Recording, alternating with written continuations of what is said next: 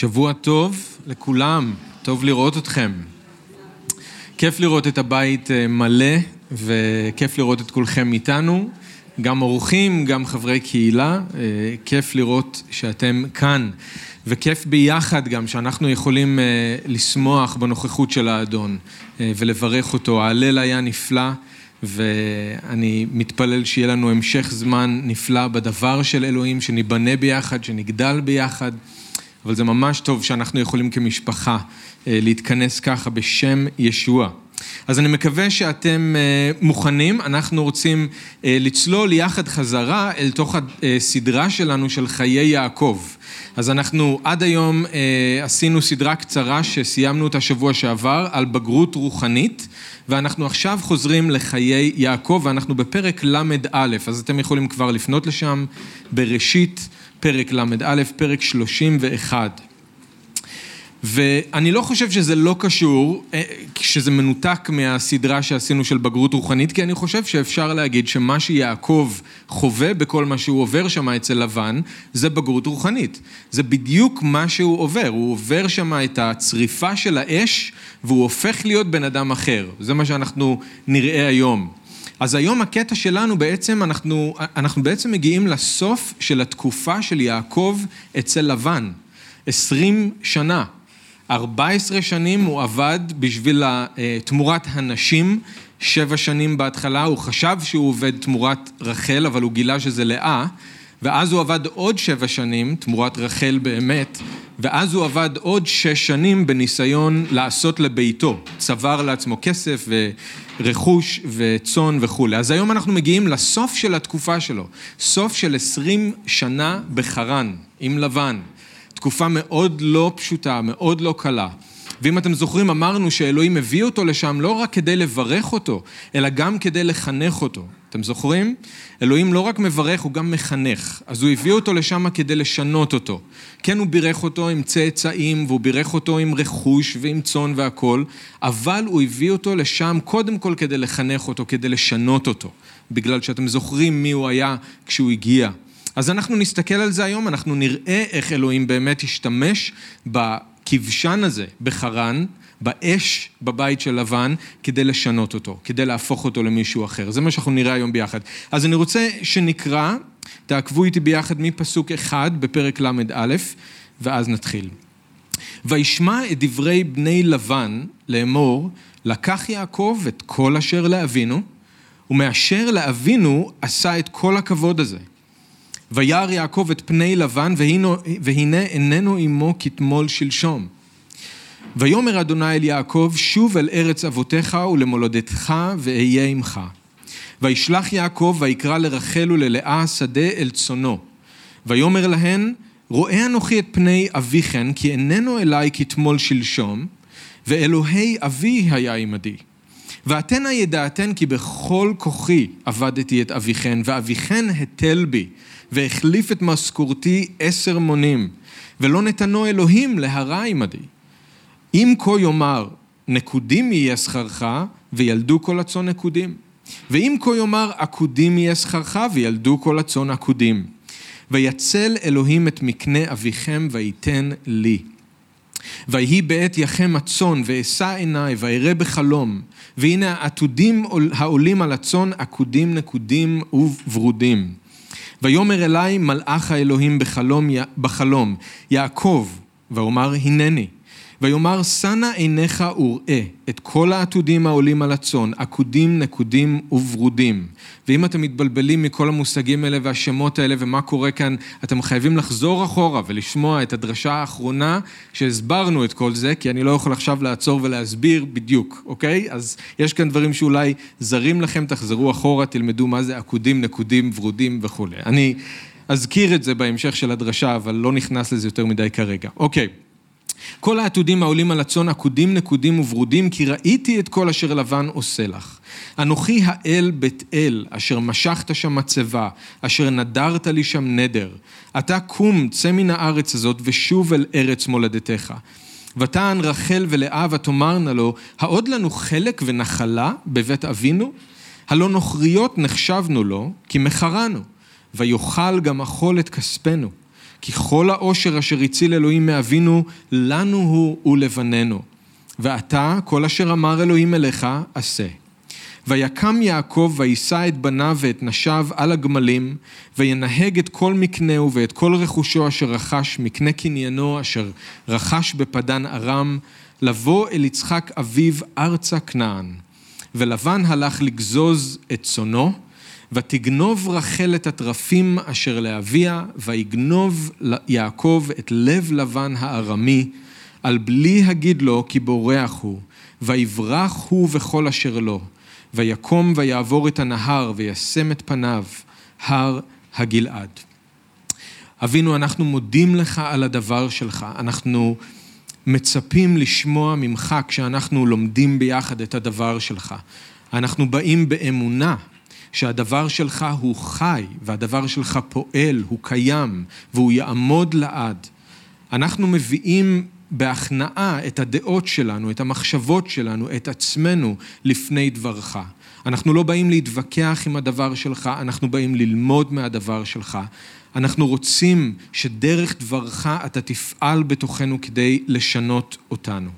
אנחנו מודים לך שכל הכתוב נכתב ברוחך אלוהים ומועיל הוא להוראה, לתוכחה, לתיקון, לחינוך במעגלי צדק, למען יהיה איש אלוהים מושלם ומוכשר לכל מעשה טוב.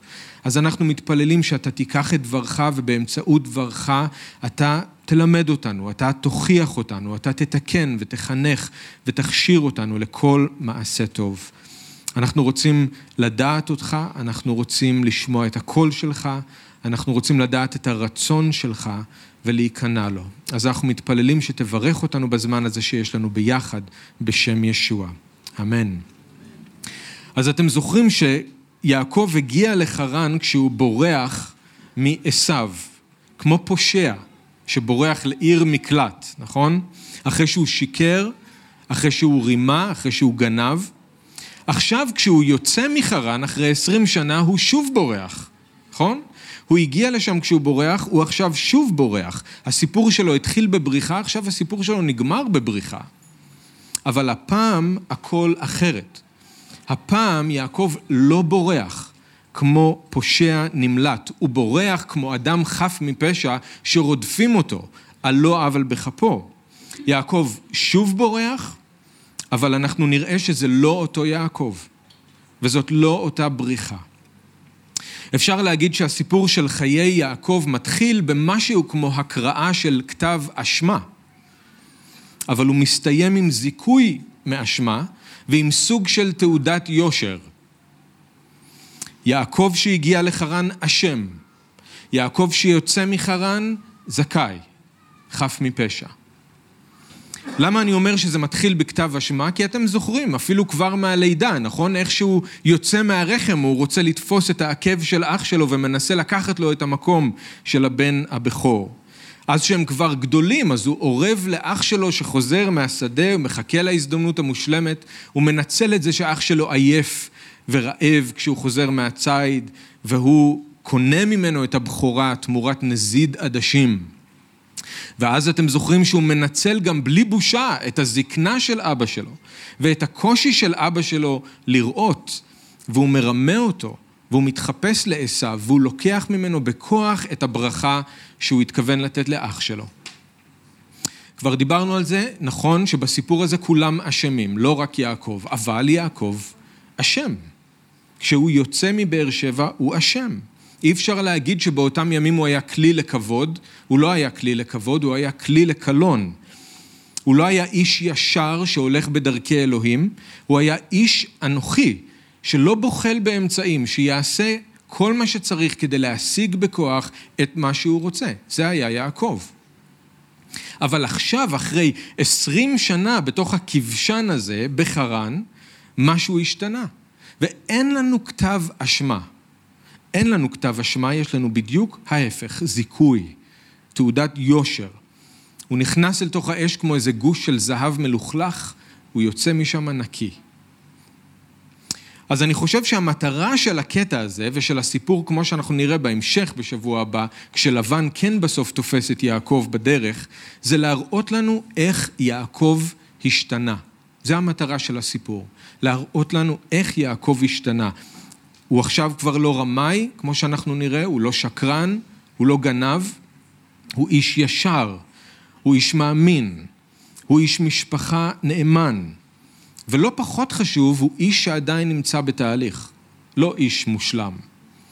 אבל איש שכן אלוהים פועל בחיים שלו. וזה הכוח של הניסיון, על זה דיברנו גם בבגרות רוחנית. זה מה שקורה למי שלא יוצא מהר מדי מהאש, מוקדם מדי מהאש. הוא משתנה. ויעקב זה דוגמה מופלאה למישהו שעמד במוסר של אלוהים, התחנך במוסר של אלוהים, ובסופו של דבר, כמו שמובטח לנו, הוא גם נושא פרי של שלום ושל צדקה. אז איך יעקב השתנה בזמן הזה של, שלא בחרן? מי זה יעקב החדש? אז אני חושב שאנחנו רואים בקטע הזה שלושה דברים עיקריים שהשתנו אצלו. שלושה דברים. הדבר הראשון, וזה הכי משמעותי, זה שאנחנו רואים שמאיש אנוכי, שלוקח לעצמו את הברכה בכוח, הוא הופך להיות איש שיודע להרפות ולקבל את הברכה מאלוהים. ולא רק העניין של הברכה, מאיש שחי לפי הבשר, הוא הופך להיות מישהו שיודע להתהלך ברוח. הוא למד שאת הברכה של אלוהים צריך לקבל בזמן של אלוהים, בדרך של אלוהים, בשיתוף פעולה עם אלוהים. הוא למד שהברכה באה יחד עם קושי, ודרך עבודה קשה, ועם צעדים של אמונה. הוא למד שלא כל האמצעים כשרים, אם אתם זוכרים שדיברנו על זה. את הרצון של אלוהים צריך לעשות בדרך של אלוהים. עכשיו, אני רוצה שתראו את זה איתי בטקסט. תסתכלו על פסוקים 1 ו-2.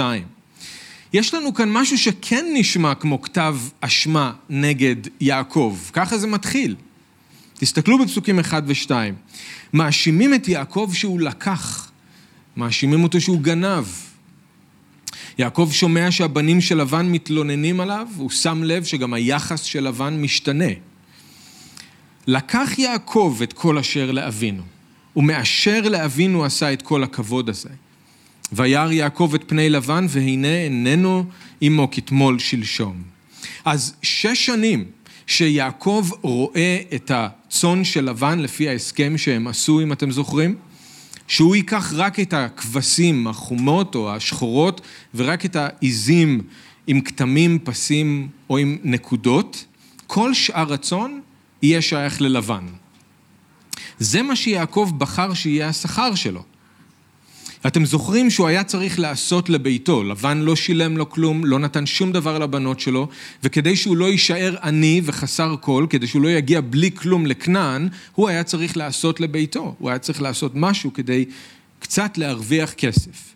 עכשיו, אתם זוכרים שלבן הסכים מאוד בשמחה לעסקה הזאת, נכון? זה היה נראה כמו הפסד בטוח ליעקב והצלחה בטוחה ללבן.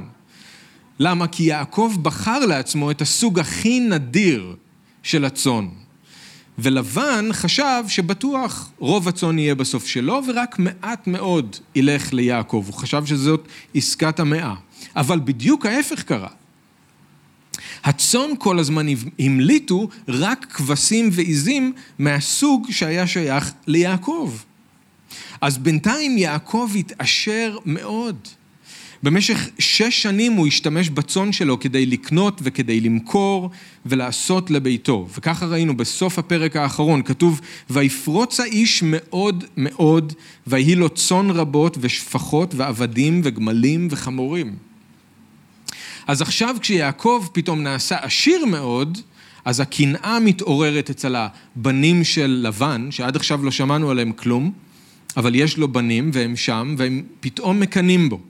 הם מאשימים אותו שהוא לקח מהם את מה ששייך להם, ושהוא ניצל את אבא שלהם כדי להתעשר על חשבונו. ואם זה נשמע לכם מוכר, זה בגלל שזה בדיוק מה שעשו ויצחק אמרו על יעקב לפני שהוא ברח. בא אחיך במרמה ויקח ברכתך. את בכורתי לקח והנה לקח את ברכתי. ככה אמרו על יעקב. אז כשיעקב ברח מבאר שבע, האשימו אותו שהוא לקח בכוח את מה שהיה שייך למישהו אחר.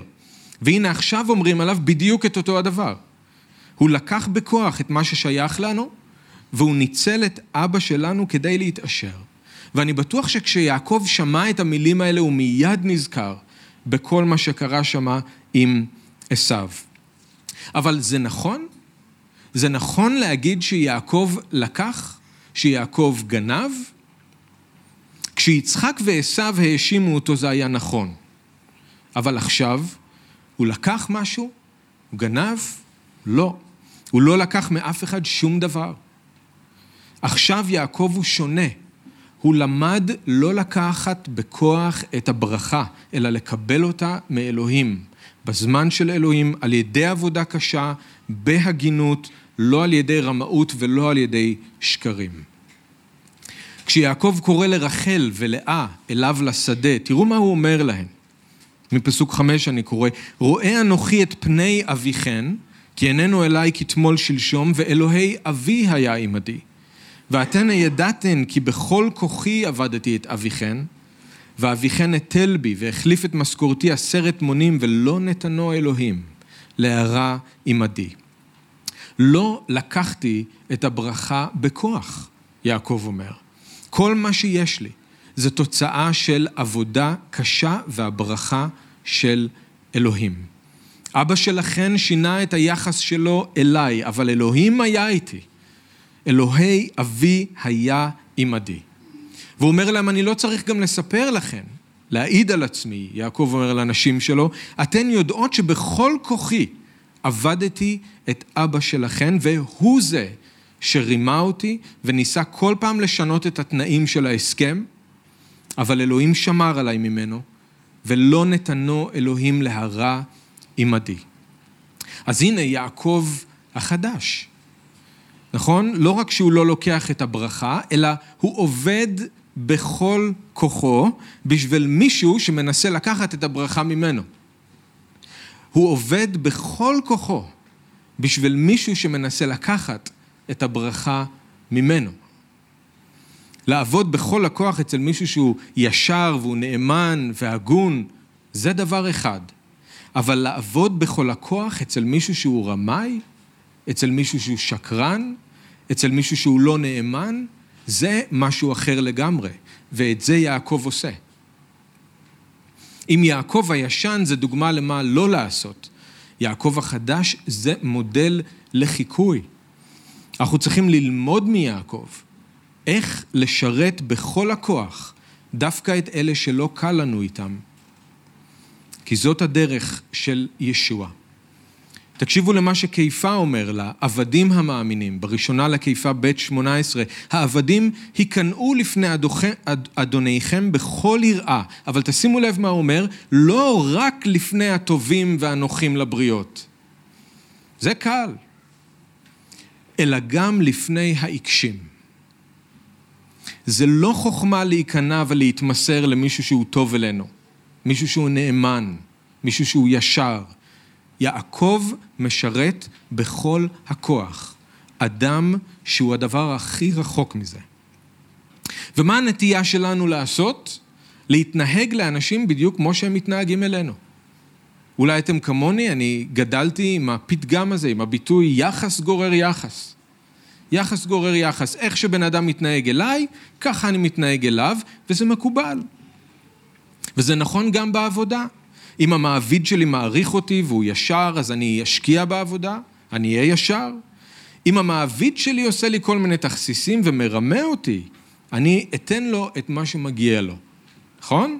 אני לא אשקיע בעבודה, אני אעגל פינות, אני אמצא כל מיני דרכים להחזיר לו. יחס גורר יחס. אבל זאת הדרך של העולם. זאת לא הדרך של התלמידים של ישוע. אנחנו יכולים ללמוד הרבה מהדוגמה של יעקב, איך לעבוד בכל הכוח בשביל מישהו שבכל הכוח עובד נגדנו. ומיד אני יודע שהבשר שלנו קופץ ומשתולל, גם שלי, גם שלכם. למה שאני אשקיע בו כשהוא מזלזל בי? למה שאני אעבוד קשה בשבילו או בשבילה? לא מגיע להם. נכון, נכון. זה לא מגיע לו או לה שתעבדו קשה. ובבשר זה באמת בלתי אפשרי. אבל אנחנו לא נקראים לחיות בדרך של העולם ולפי הבשר, אלא לפי הרוח, ויעקב כאן מראה לנו את הדרך של הרוח, לא הדרך של הבשר.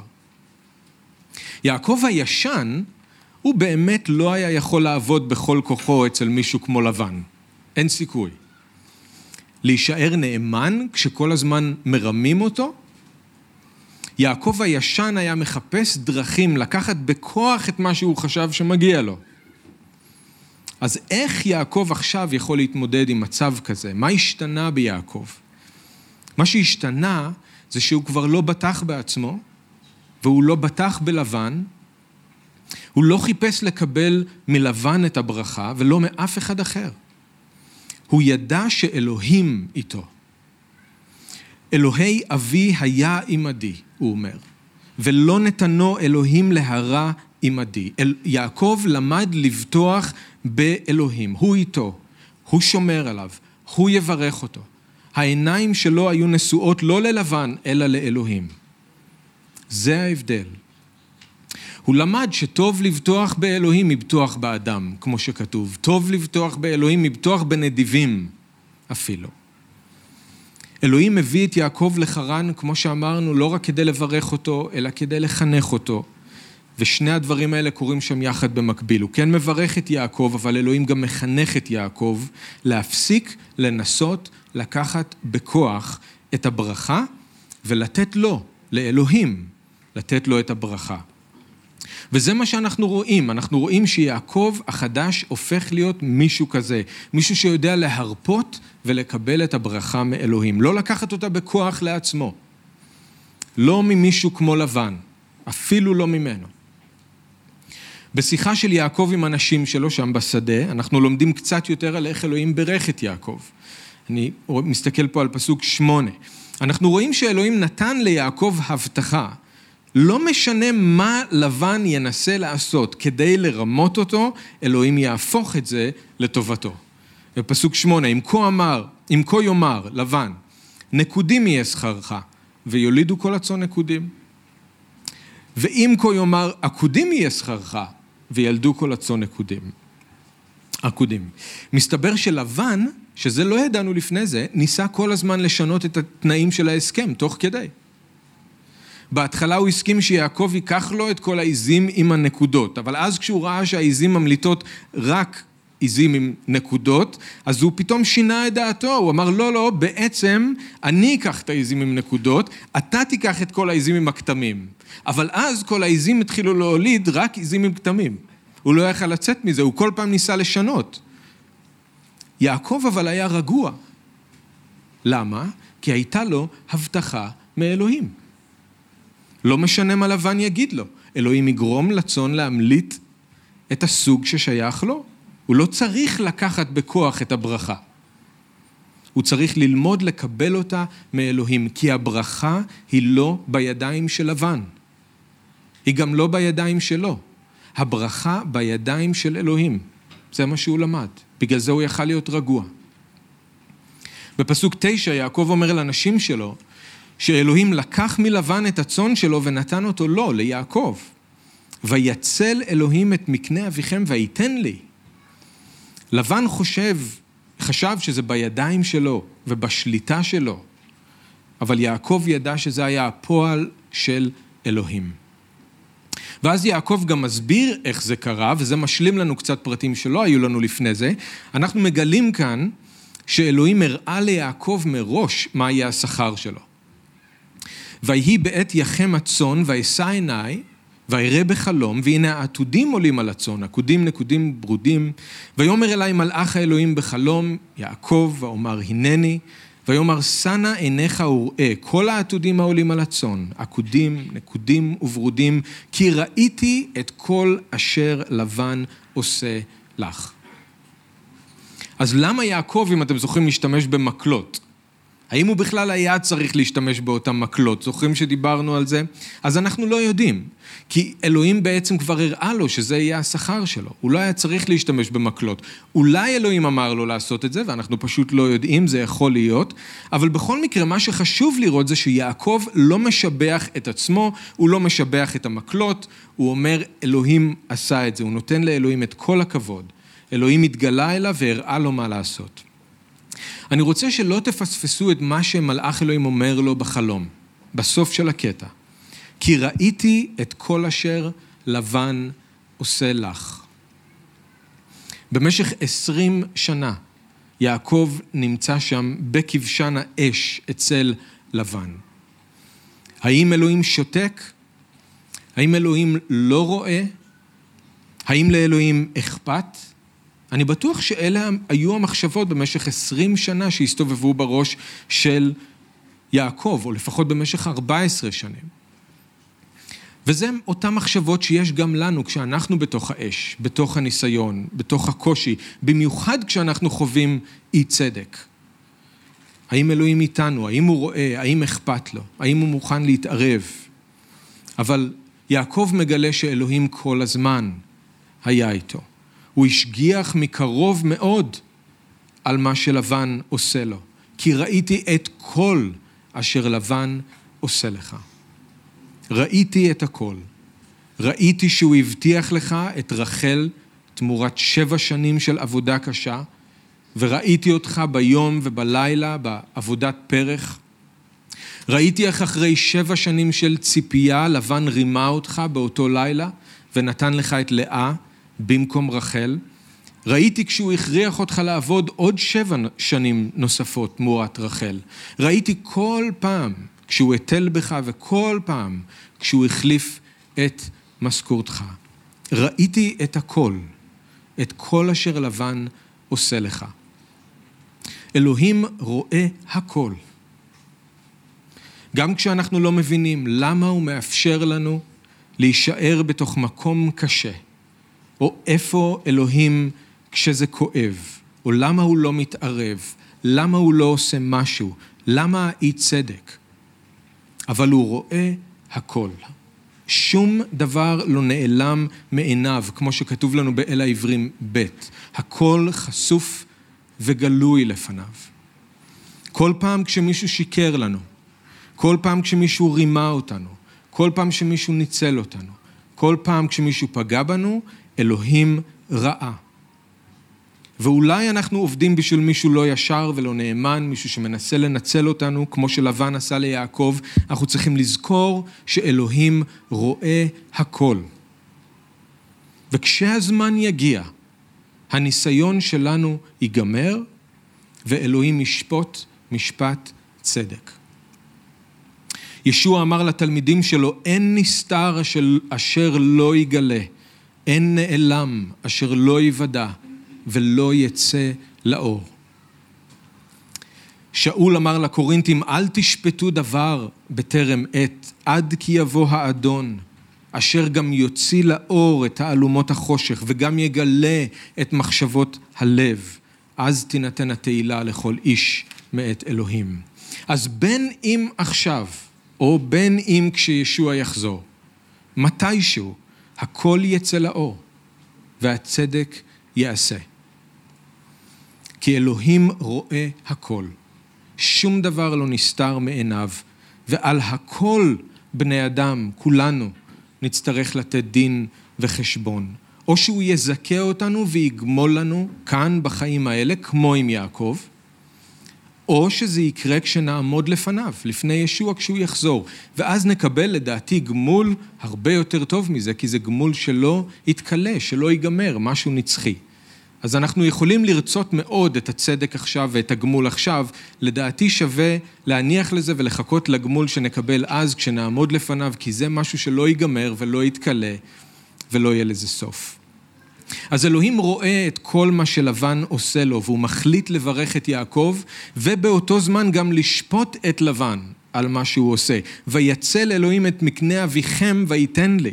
הברכה של אלוהים מצדיקה את יעקב ומרשיעה את לבן. ותראו את זה גם מהתגובה של רחל ולאה בפסוקים 14 עד 16. הבנות בעצמן מצדיקות את יעקב ומרשיעות את אבא שלהן ונותנות את הכבוד לאלוהים. ותען רחל ולאה ותאמר לו, העוד לנו חלק ונחלה בבית אבינו? נוכריות נחשבנו לו, כי מכרנו, ויאכל גם אכול את כספנו. כל העושר אשר הציל אלוהים מאבינו לנו הוא ולבנינו. במשך עשרים שנה היחס של לבן כלפי הבנות שלו לא השתנה, נשאר אותו דבר. הוא התייחס אליהן לא כמו הבנות שלו, אלא כמו נשים זרות, בלי מקום, בלי זכויות.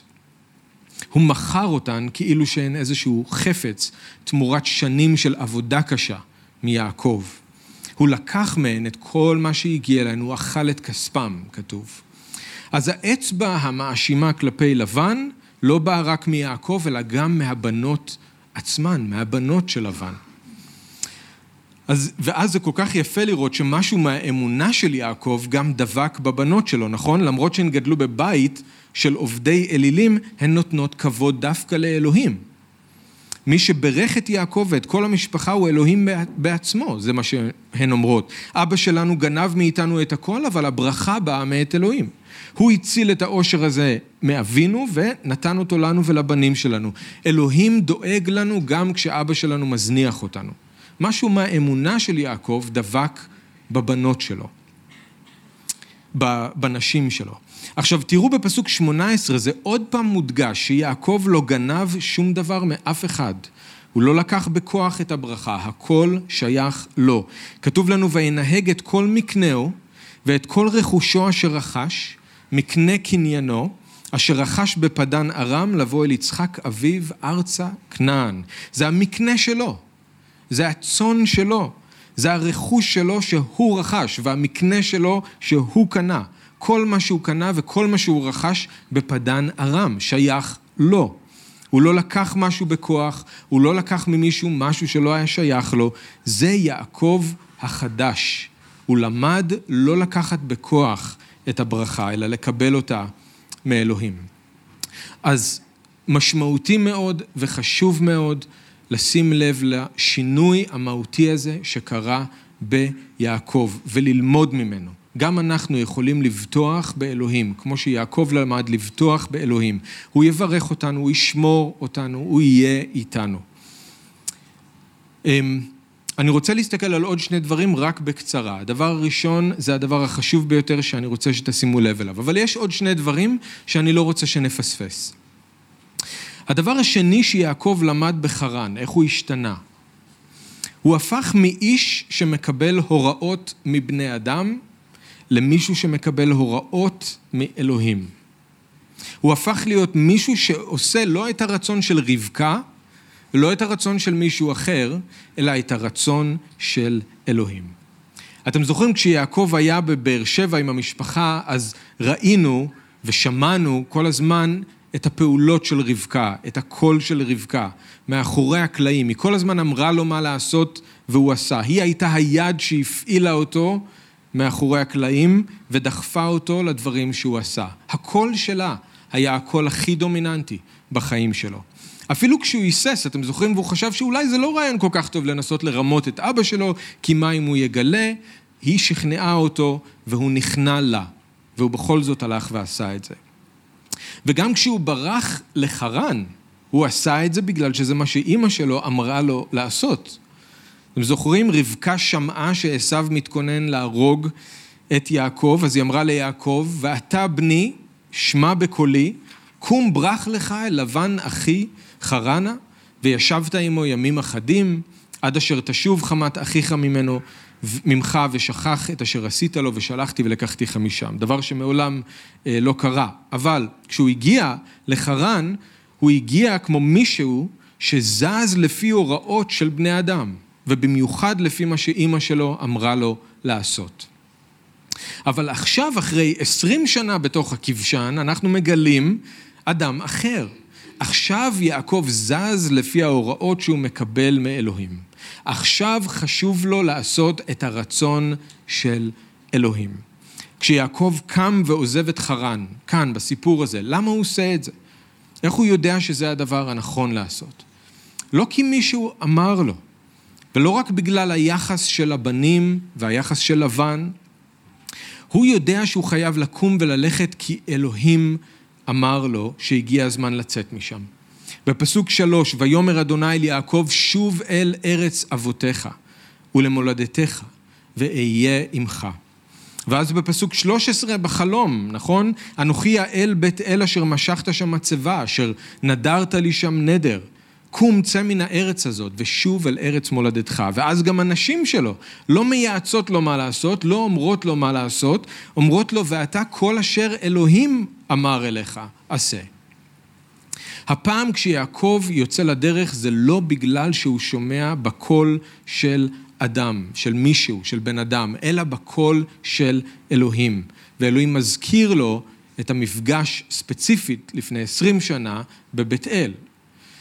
אלוהים נאמן לקיים את כל מה שהוא הבטיח שם ליעקב, והוא מזכיר ליעקב את הנדר שלו, שהוא נדר שם בבית אל, את מה שהוא הבטיח לעשות, ועכשיו אלוהים אומר, הגיע הזמן לקיים. הגיע הזמן שאני אחזיר אותך לארץ המובטחת, יעקב, הגיע הזמן שאתה תקיים את הצד שלך, את כל מה שאתה הבטחת. אז כשיעקב קם ועוזב, הוא שומע בקול של אלוהים. זה יעקב חדש. הוא למד להתהלך עם אלוהים. הוא למד לשמוע את הקול של אלוהים ולבטוח בהדרכה של אלוהים. אני רק רוצה להגיד משהו לגבי הקריאה הזאת שפתאום באה מאלוהים אל יעקב, לקום ולצאת. אלוהים באמת מביא אותנו אל תוך ניסיונות, אל תוך האש, זה נכון. ואין דרך לעקוף את זה, כמו שאמרנו בסדרה על בגרות רוחנית, זה, זאת הנחלה של כולם. כל מי ששייך לישוע ימצא את עצמו בתוך ניסיון או מוסר או צריפת אש או משהו כזה. זה קורה לכולנו. אבל תשימו לב שאלוהים גם יודע בדיוק מתי להוציא אותנו משם. הוא יודע בדיוק מתי להוציא אותנו משם. הוא מבטיח שעם כל ניסיון, הוא גם מכין דרך מוצא. ואני חושב שאחרי עשרים שנה יעקב מאוד שמח לשמוע את המילים האלה, קום וצא מן הארץ הזאת. הוא כבר חיכה לזה, ופתאום המילים האלה באו. אז גם כשאנחנו בתוך האש, אנחנו צריכים לזכור שלכל ניסיון יש תאריך סיום שכבר ידוע לאלוהים מראש. זה לא יימשך לנצח. אלוהים מביא אותנו אל תוך הקושי, כי שם הוא יכול לפעול בנו בצורה מאוד עמוקה, אבל ברגע הנכון הוא גם יוציא אותנו משם. אז יעקב לומד לחיות לפי רצון אלוהים, לא לשמוע בקול של בני אדם. ואנחנו רואים שאלוהים ידע להוציא אותו משם בדיוק בזמן. הדבר השלישי והאחרון, אנחנו רואים שיעקב הפך מאיש שמפרק את המשפחה שלו למישהו ששומר על המשפחה שלו ובונה את הבית שלו. ממישהו שמנצל ומרמה גם את אח שלו וגם את אבא שלו. וממישהו שמשתף פעולה רק עם אימא שלו ותורם לפילוג הזה שראינו, של שתי מחנות בתוך הבית, אנחנו רואים שהוא הופך להיות איש משפחה למופת. הוא לא מושלם, אבל איש משפחה למופת, ללא ספק. אנחנו רואים שהיעקב החדש הוא מישהו שנאמן למשפחה שלו, מכבד את הנשים שלו, שומר על הבית שלו. כשיעקב שם לב שהמצב השתנה שם בחרן ושלא כל כך מוצא חן בעיני הבנים ובעיני לבן שהוא מתעשר על חשבונם, אחרי שהוא מקבל הוראה ברורה מאלוהים שהוא צריך לקום ולצאת משם, שימו לב מה הדבר הראשון שהוא עושה. הדבר הראשון שהוא עושה זה הוא קורא לנשים שלו אליו. הוא קורא לרחל ולאה לבוא אליו לשדה. סביר להניח שזה היה רחוק מהמחנה המרכזי כי הוא רצה פרטיות, שאף אחד לא ישמע על מה הם מדברים. וכבר קראנו את מה שהוא מספר להן, אני רק רוצה שתשימו לב איזה יופי שהוא משתף אותן במה שקורה. יעקב משתף את הנשים שלו במה שקורה, ואז הוא משאיר את זה בידיים שלהן איך להגיב. הוא לא מכריח אותן לעשות משהו. הוא לא אומר להן שהן חייבות לבוא איתו. הוא לא משתמש באיומים או במניפולציות כדי להשפיע עליהן איכשהו. הוא פשוט מספר להן את מה שקרה ואת מה שאלוהים הראה לו ואמר לו, ואז הוא נותן להן מקום לחשוב ולהגיב איך שהן רוצות בחופשיות. וכמה זה יפה לראות את השינוי הזה שקרה ביעקב. הוא לא ממשיך את הדפוס שהוא ראה אצלו בבית, נכון? שלא מדברים ישירות על הדברים אחד עם השני. הכל קורה מאחורי הגב. כולם מתכננים וזוממים אחד נגד השני, בתוך אותה משפחה. הוא לא ממשיך עם זה, הוא מדבר בצורה גלויה והוא משתף אותן בהכל. ותשימו לב למי הוא קורא, גם לרחל וגם ללאה. אנחנו יודעים את מי הוא אוהב. אנחנו יודעים שהוא לא רצה להתחתן עם שתיהן, ואנחנו יודעים כמה מתח היה בין שתי הנשים, נשים סביב הלידות. אבל כמה זה יפה שכאן בנקודה הזאת הוא קורא לשתיהן, הוא לא מבדיל ביניהן, הוא לא נותן לאחת יחס מועדף על פני האחרת, הוא קורא לשתיהן כשוות והוא משתף אותן ברגע כל כך חשוב בשביל כל המשפחה. הוא פותח בפניהן הכל, משתף אותן במה שקורה, וזה הדבר הנכון לעשות תמיד, בעלים ונשים. ההחלטות החשובות שנוגעות לכל המשפחה ומשפיעות על כולם צריכות להיעשות ביחד. ביחד. לא כשמישהו כופה משהו על מישהו אחר, לא כשמישהו אה, מנסה להכריח, אלא לדבר, לשתף, להתפלל ולהחליט ביחד. יחד. יעקב לא רצה לעשות שום דבר בלי ההסכמה של אנשים. הוא רצה שהן יחליטו מרצונן מה לעשות. הוא כבר ידע שהוא חייב לעזוב את חרן, כי זה מה שאלוהים אמר לו, ואני חושב שהוא היה עוזב את חרן בכל מקרה. גם אם הן היו מסרבות לבוא, הוא היה קם ועוזב את חרן. כי אלוהים התגלה אליו והוא היה מציית לו, בכל מחיר. אבל הוא בוחר לשתף את הנשים שלו ולתת להן מקום להחליט איך להגיב. וזה מזכיר מאוד את מה שכיפה אומר לבעלים בראשונה לכיפה ג', הוא אומר, וכן אתם הבעלים, חיו יחד עמהן, הנשים, בידיעה שהאישה היא כלי חלש יותר, ותנו להן כבוד כשותפות בנחלת חסד החיים, למען לא תעוכבנה תפילותיכם. אומר לבעלים, תנו לנשים שלכם כבוד, כשותפות, בנחלת חסד החיים. אז זה בדיוק מה שיעקב עושה עם הנשים. מבחינת נחלה פיזית אולי, לא רוחנית כמו שכיפה מדבר, אבל נחלה פיזית, הוא, מש... הוא רואה אותן כשותפות, והוא מכבד אותן, הוא נותן להן מקום לדבר, להקשיב, לשמוע. זה כל כך יפה. ואני חושב שזה גם היה אה, ממש צעד של אמונה, בגלל שהוא לא ידע איך הן יגיבו ולמה זה יגרור. אם הן היו, היו רוצות להתנקם בו מאיזושהי סיבה, הן היו יכולות לחשוף את הכל. או לא לבוא איתו, שזה היה יוצר גם כן משבר. אז זה היה איזשהו צעד של אמונה, אבל זה מפתיע שהן עונות ביחד ובהסכמה מלאה, אולי בפעם היחידה שאנחנו רואים שהן מסכימות על משהו, שתי אנשים, ועונות ביחד, אבל הן מסכימות, אין להן חלק ונחלה בבית אביהם. אבל גם כאן אנחנו רואים, אלוהים הלך לפניהם, הוא הכין את הלב של אנשים, וכשהם יצאו לדרך, זה היה בדעה אחת, בתמימות דעים. כל כך שונה מההתנהלות, נכון? של יצחק ורבקה ושל יעקב הישן ועשו. במקום תככים ומזימות ופילוג ומניפולציות, יש כאן משפחה שיוצאת לדרך כמשפחה אחת מאוחדת. וזה כל כך יפה לראות. אפילו בתיאור הקצר של איך יעקב דאג למשפחה שלו כשהם יצאו מחרן, אנחנו מקבלים רמז ליעקב החדש. כתוב בפסוק 17, ויקם יעקב ויישא את בניו ואת נשיו על הגמלים. הוא לא דואג רק לעצמו, הוא לא חושב רק על עצמו. הוא דואג לילדים שלו, הוא דואג לנשים שלו, הוא מרכיב אותם על הגמלים כדי שיוכלו לברוח מהר. ואז הוא עצמו מנהיג את כל המקנה ואת כל הרכוש, הוא מוביל את כל השיירה, הוא לוקח אחריות גם על הנשים והילדים וגם על כל הרכוש. הוא לוקח אחריות, דואג למשפחה ומנהיג. זה יעקב חדש. לא ראינו כזה יעקב עד עכשיו. יחד עם כל זה, שלושה דברים מאוד משמעותיים שהשתנו אצל יעקב. אבל יחד עם כל זה, סוף הסיפור מראה לנו שיעקב עדיין נמצא בתהליך. הוא איש חדש, אבל הוא לא איש מושלם. הדבר האחרון שכתוב עליו כאן זה שהוא עשה מה? שהוא גנב. הוא לא גנב ברכה, הוא לא גנב רכוש, אבל הוא גנב את הלב של לבן, כתוב לנו. והוא לא היה צריך לגנוב כלום. האמת שהוא לא היה צריך בכלל לברוח בסתר, זה לא מה שאלוהים אמר לו.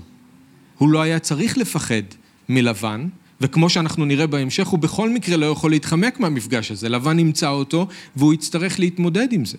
כי זה איזשהו שיעור שהוא חייב לעבור, ואלוהים לא ייתן לו לברוח מהשיעור הזה. ועוד טעות קריטית שמגלגלת את כל הסיפור למה שאנחנו נראה בשבוע הבא, זה שרחל גנבה, גם, לא את הלב של לבן, אבל את התרפים של לבן, את האלילים שהיו לו בבית. אנחנו נדבר על זה עוד בשבוע הבא, אבל אני רק רוצה שתראו שהסיפור הזה, עם כל השינויים הגדולים שהתחוללו ביעקב, בכל זאת נגמר עם גניבה. הוא עדיין איש בתהליך, איש חדש, אבל לא מושלם. זה מזכיר לנו שגם ליעקב וגם למשפחה שלו יש עוד דרך לעשות, ואנחנו נראה את זה. אז זה הכוח של הניסיון, הכוח של האש, הכוח של המוסר של אלוהים. כאן אנחנו רואים דוגמה איך איש ישן יכול להפוך לאיש חדש. איך מכתב אשמה אנחנו יכולים לעבור לתעודת יושר. איך זה קורה? על ידי האש, על ידי הניסיון, על ידי המוסר. ואם אנחנו נלמד מיעקב לעמוד בקושי ולא לברוח, אז אנחנו גם נוכל להשתנות ולצאת כזהב צרוף באש. אמן? אז אנחנו נמשיך בשבוע הבא עם הסיפור המופלא הזה של הבריחה של יעקב מלבן והמפגש שיהיה לו עם לבן, ונראה עוד שיעורים שיעקב עוד צריך לעבור. אבא יקר, אנחנו רוצים להודות לך על התהליך המופלא הזה שיעקב עבר בחרן במשך עשרים שנה. אנחנו מודים לך שאין לנו הרבה דוגמאות של אנשים שעמדו בניסיון כמו שהוא עמד בניסיון. אין לנו הרבה דוגמאות של אנשים שנשארו בתוך האש. רוב האנשים בכתובים ברחו מהקושי, כמו שאנחנו תמיד בורחים מהקושי, יוצאים מהאש מוקדם מדי. אבל אנחנו מודים לך על יעקב, אנחנו מודים לך על הפועל שלך בחיים שלו, אנחנו לך, מודים לך שיעקב הישן הפך עכשיו לאיש אחר, לאיש חדש, שאנחנו יכולים להעריך, אנחנו יכולים ללמוד ממנו ולקבל ממנו דוגמה. אנחנו מברכים אותך בשם ישוע.